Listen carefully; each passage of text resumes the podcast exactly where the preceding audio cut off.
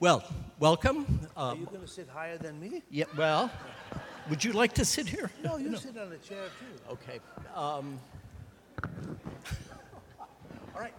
Who wants the uh, that chair?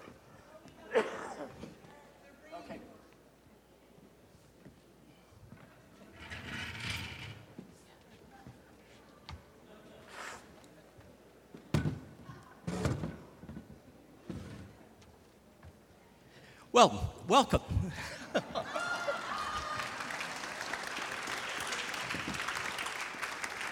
Now that we are on the same level, um, I was going to ask you at this point to welcome Zubin Mehta, but I think you already have. So we'll start with some. Um, the way we'll work this is I will ask him questions for a while, and then if we have time, we may throw it open to questions by you.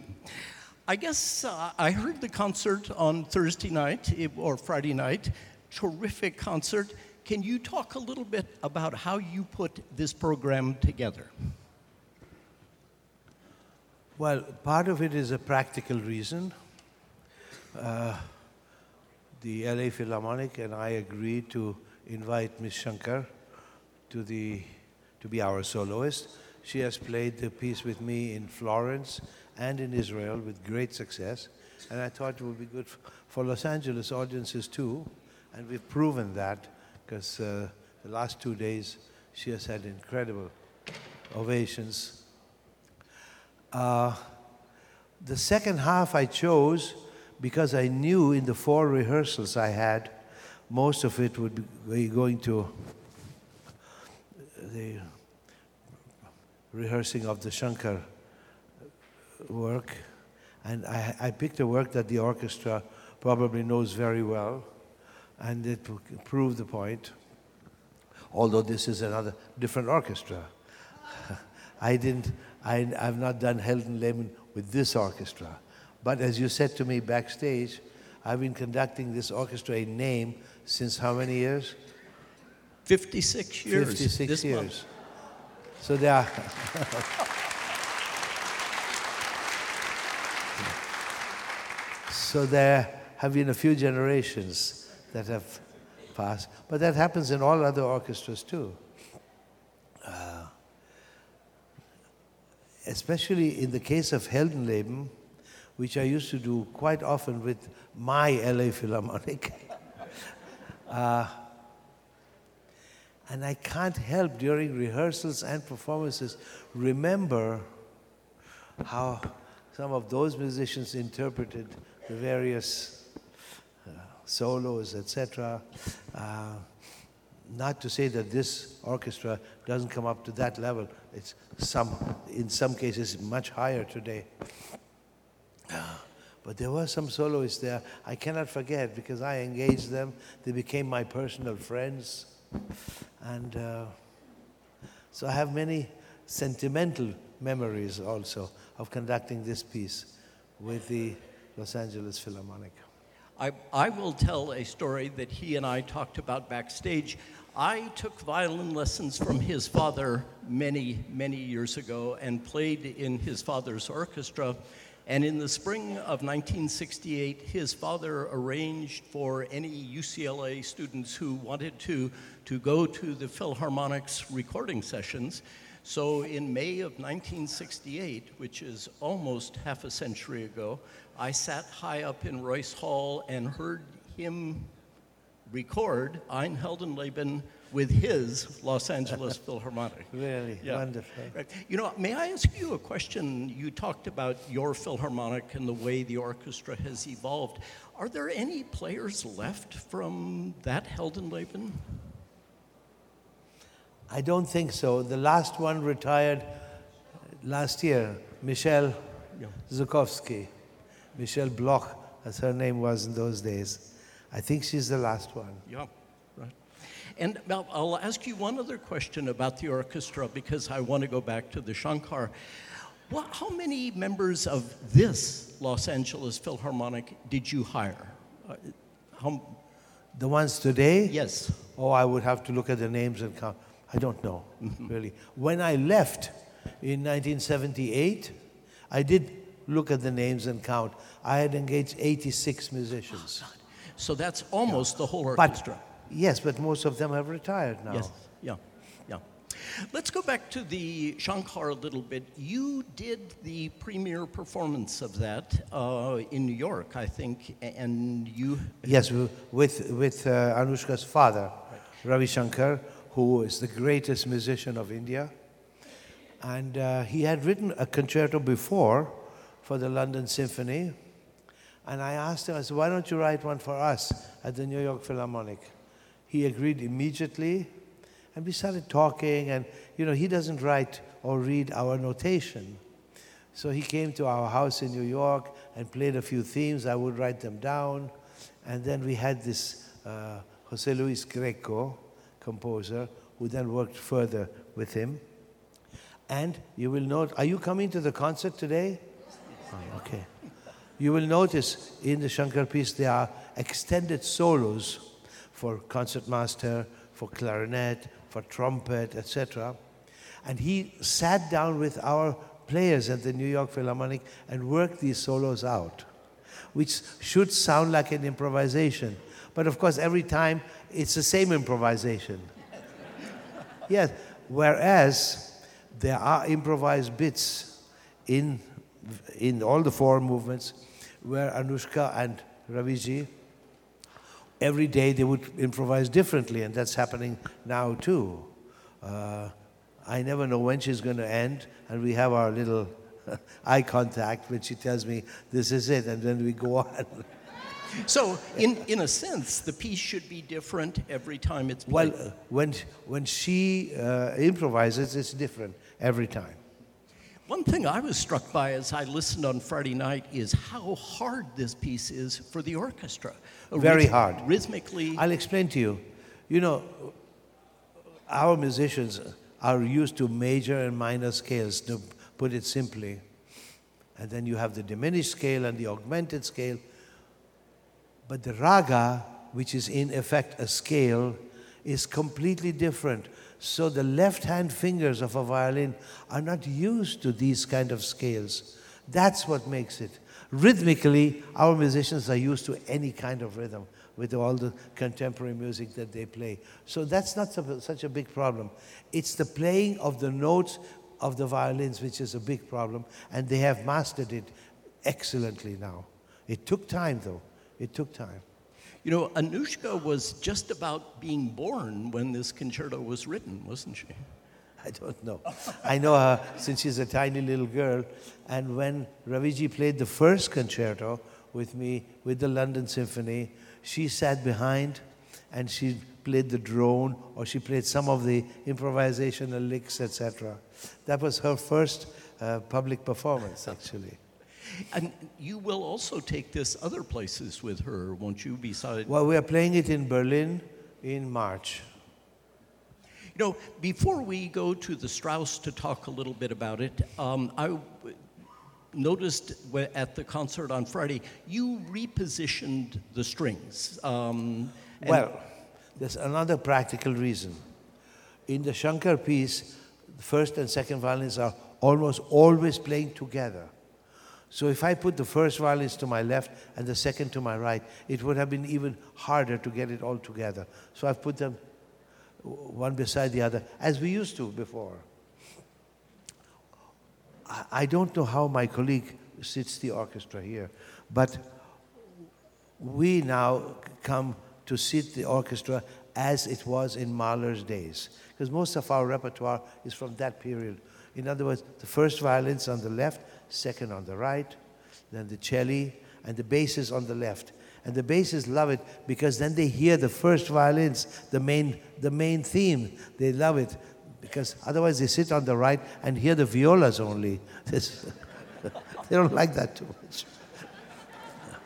Though I, I will say, as a lifetime second violinist, I don't like that division because it is so hard to hear. Hard, yes, It's- hard. Yeah, but that's the way it was in Toscanini's time also. And, and you can hear that the composers were writing for Yes, division exactly. too. Good. Exactly. I, I want to come back to Heldenleben, um, which is a piece I think you have recorded three times now. I think so. Yeah. Once here, once in New, York. and Berlin. Oh, I forgot Berlin. Yeah. Yeah. Yeah, so three times. It's clearly a piece that it's important to you. Could you, uh, I, awkward question, could you talk a little bit about Heldenleben? Well, growing up in Vienna, the music of Richard Strauss, Bruckner, not so much Mahler in my days. Uh, Bruckner and, and Strauss from the Romantic period were very, very common. And besides, conductors like Herbert von Karajan always did, uh, was one of his parade pieces also. And uh, Karl Böhm also. And the Vienna Philharmonic had it in its repertoire. But let me tell you a curiosity. You know that to- after about 10 minutes into the piece, you hear a solo violin suddenly appearing. That is the lady in his life. And the solo violin plays a lot of cadenzas, flirtatious. She tries to seduce him. And, and he replies very somber, very non committal, with the basses and horns, until she tries harder and harder. And then he finally succumbs. And then we have a great period of love music between them. But what is curious, and for me a great surprise, was our concertmaster, Mr. Chalifour, is playing on the violin that used to belong to Nathan Milstein. Now, this is a violin I grew up with because Nathan Milstein played with me everywhere in New York and Israel and Los Angeles a lot of times. And uh, I can't believe that this violin has come back to the Los Angeles Philharmonic through the magnanimity of uh, a private person. Uh, and it's wonderful to hear this violin again after so many years. Um, so it's the Philharmonic that owns the violin? No, Oh, it's, be, it's uh, the, the man who bought it owns it, but he has uh, bequeathed, he has lent it on a permanent basis, I suppose. I don't know the details. But the violin I bought for the orchestra, not with my money, which used to belong to Fritz Kreisler, is still being played in the orchestra. In fact, most of the violins are still all there. But you will hear another solo in the Shankar piece played by the second concertmaster, and that is a Stradivarius also. It used to belong to Jack Benny. Why are you screaming? now, Jack Benny, you know his whole story with, with money and etc. He bought the violin with the condition that he would bequeath it to the Los Angeles Philharmonic, and he took a big tax cut because of that. yeah. So we always knew that this violin would eventually come to us. And when he came to play with me once in Israel, Jack Benny, I told him, don't forget, this violin is ours. Um, would, I, I, I just saw as I was on the internet this morning, you, they have just released, Sony has a complete box of your Strauss recordings, large uh, Salome, many of the tone poems with Berlin. Um, I, I know this is a big question. Can you talk a little bit about the importance of Strauss to you? I almost identify you first Well, with Strauss. my teacher, Hans Swarowsky, was a personal assistant to Strauss, especially during the war years. Because being Jewish, half Jewish, he was not allowed to conduct. And Strauss welcomed him to his home, and he became an assistant. And my teacher also wrote partially the text for one of his last operas, Capriccio. Of course, his name is not mentioned. Guess why? Uh, it only says Clemens Krauss, but Hans Swarowsky also wrote partially the text to Capriccio. And so I always grew up in Vienna hearing about Strauss, but not only Strauss's tone poems and operas, but Strauss's conducting of the Mozart operas. of the tempo relationships. If you listen ever to the second act finale of The Marriage of Figaro, there are several tempos, but each tempo is related to the other, comes from one another. Because in those days, you didn't have conductors. Musicians had to figure it themselves. So composers wrote these relations from one to the other. And this is what Strauss uh, you know, transmitted to Hans Swarowsky and many other. Uh, so all the Mozart operas we studied with Swarowsky came actually from Strauss. And uh, Strauss uh, conducted at the Vienna Opera, Berlin Opera, as a conductor, much more. Have, have you conducted, uh, I'm thinking about all the Mozart operas, have you conducted Così? Of course. Uh-huh. Yeah. I did all the Da Ponte cycle in Florence with the great English uh, stage director Jonathan Miller. So we did Don Giovanni, Figaro, and Così. Uh, and then we did the Magic Flute with Julie Taymor. Julie Taymor then went on to do The Lion King in New York. So when I took my wife and children to see The Lion King, I said, aha, now I know where all the stuff from the magic flute has gone to. Because I recognize so much of it in The Lion King. You know, uh, we talked earlier about your having conducted this orchestra since January of 1961, which is 56 years. You have since made a career all over, um, United, well, United States, Canada, Western Europe, and many other places. Uh, you were in Munich for a while, and Florence, and Barcelona, I think. Uh, not oh, Valencia. Well, uh, Valencia. Um, here's a personal question. Where's home for you at this point in your life? Los Angeles, without a doubt. Here's, here's where we feel at home. And, you know, America has been very uh, wonderful to me, has welcomed me since 1961. And after our marriage, we've stayed in Los Angeles. And even though I was spent 13 years with the New York Philharmonic, we kept our home here. And we keep on coming back. um, we are 20 some minutes after the hour. May I open this up to questions? Do any of you have a question for Maestro Mehta? There. Maestro, I remember when you, in Los Angeles, you said come however you are, come. Don't worry so much about your dress. And I'm wondering if you have any observations on how concert going audiences have changed over your career. I don't understand a word. Um, what he, he said uh, was that when you were here, you encouraged audiences to come as they are, not feel that it's a um, fancy occasion, and he asked, Are you aware of changes in audiences and how they dress uh, over the years? Well, in Central Europe, not. You know, going to a concert has a certain festive atmosphere. It's, it's nice if people dress up to go, but if they are not, we welcome them in any case. But in Central Europe, they're still dressed casually, but in Israel, of course, nobody dresses.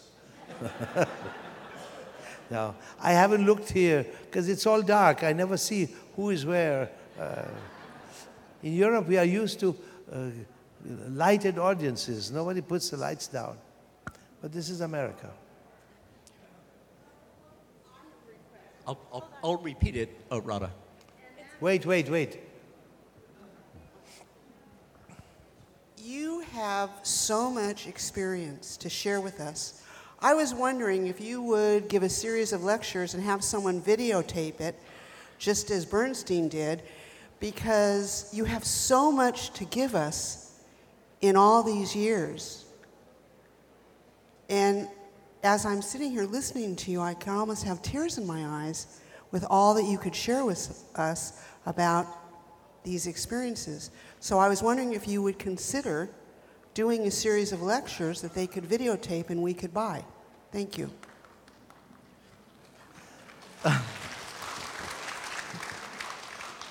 I love to talk to audiences, obviously, but uh, my life and the, the way it is composed. There is just no time for that, really. Uh, for instance, now I finish this afternoon. Tomorrow I fly to Milan and I'm doing Verdi's Falstaff at La Scala, a ballet evening. When I say a ballet evening, means eight times. Falstaff eight times with all the rehearsals and concerts too. So I'm, I'm morning, noon, and night at the theater until the last performances where I have some mornings free, where there are no more rehearsals left. You know, that raises, though, an interesting question, and I'll ask you. You are still going strong 56 years later. Do you, Why not? Well, do you have any, any thoughts about cutting back at all? No, no. You, you know that we get more and more uh, involved and uh, deeper into our music. Uh, I don't be- really believe that because I don't think my interpretations have changed since 56 years ago. Maybe sometimes we are, we are conducting some of the finest musicians in the world, be it Los Angeles Philharmonic, or Chicago, or Berlin, or Vienna. A lot of those musicians have their own opinions about what they are playing. And I love to hear the, those opinions, and sometimes I give in to them. If I don't agree, if they don't fit into my general interpretation, I respectfully disagree, and we have a talk. But usually these musicians are so wonderful, and they have played the same little solos under different conductors. They also have great amount of experience. So uh, we float, we are flexible.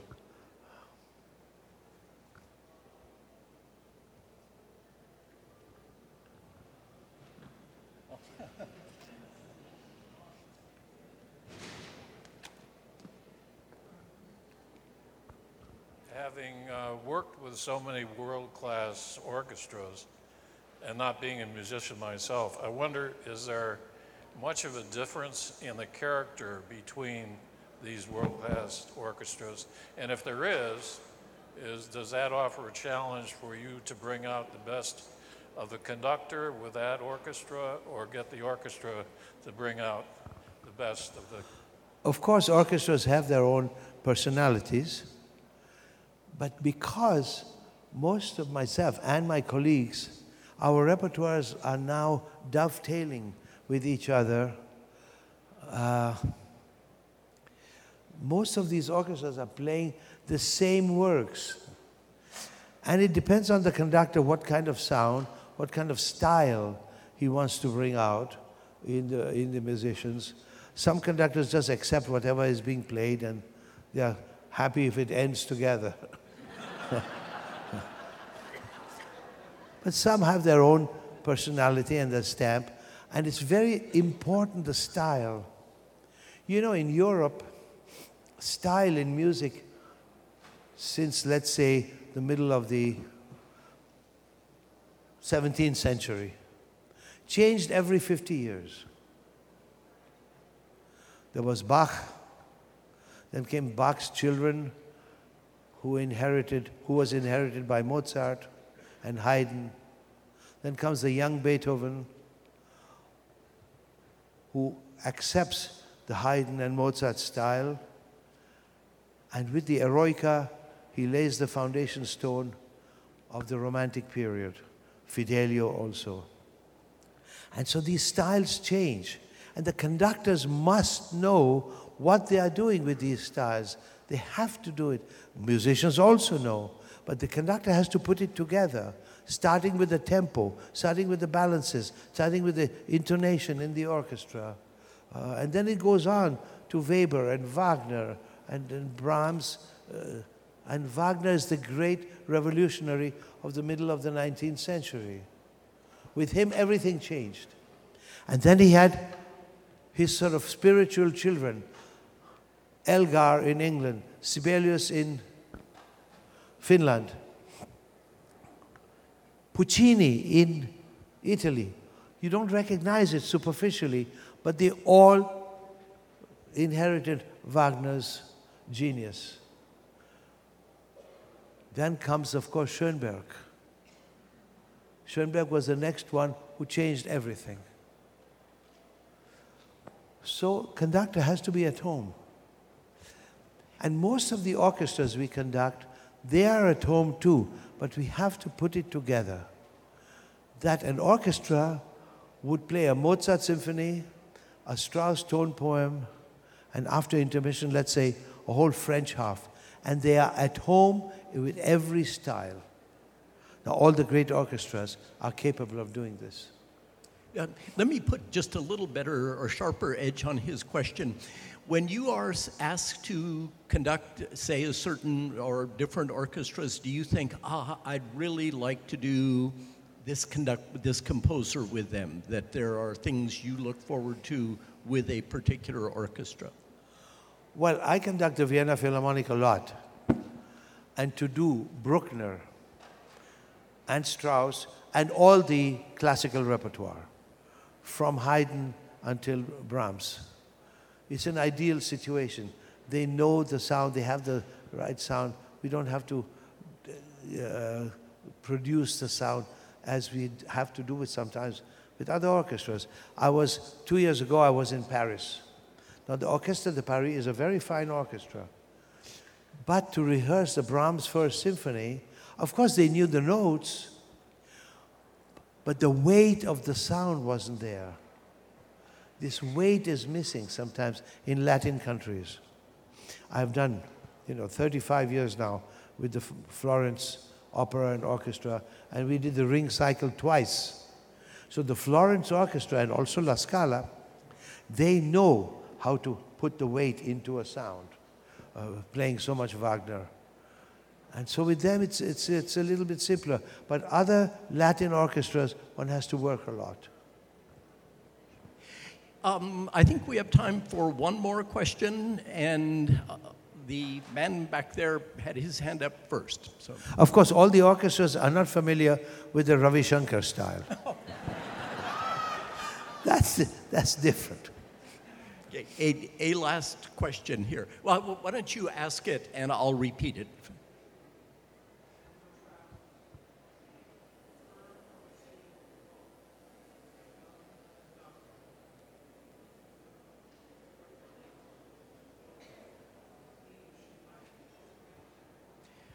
Let, let me rephrase the question and you make sure I've got it right. He asks you, you see many young conductors. Do you see young conductors who you see great futures for or particularly identify with? Well, there's a whole new generation of very talented conductors. I remember the first time I saw a tape of Gustavo. It was the Mahler's Fifth Symphony, and I played the tape in Florence with my artistic director. And I said, Look, this boy has a great talent. We should invite him. That's how it starts.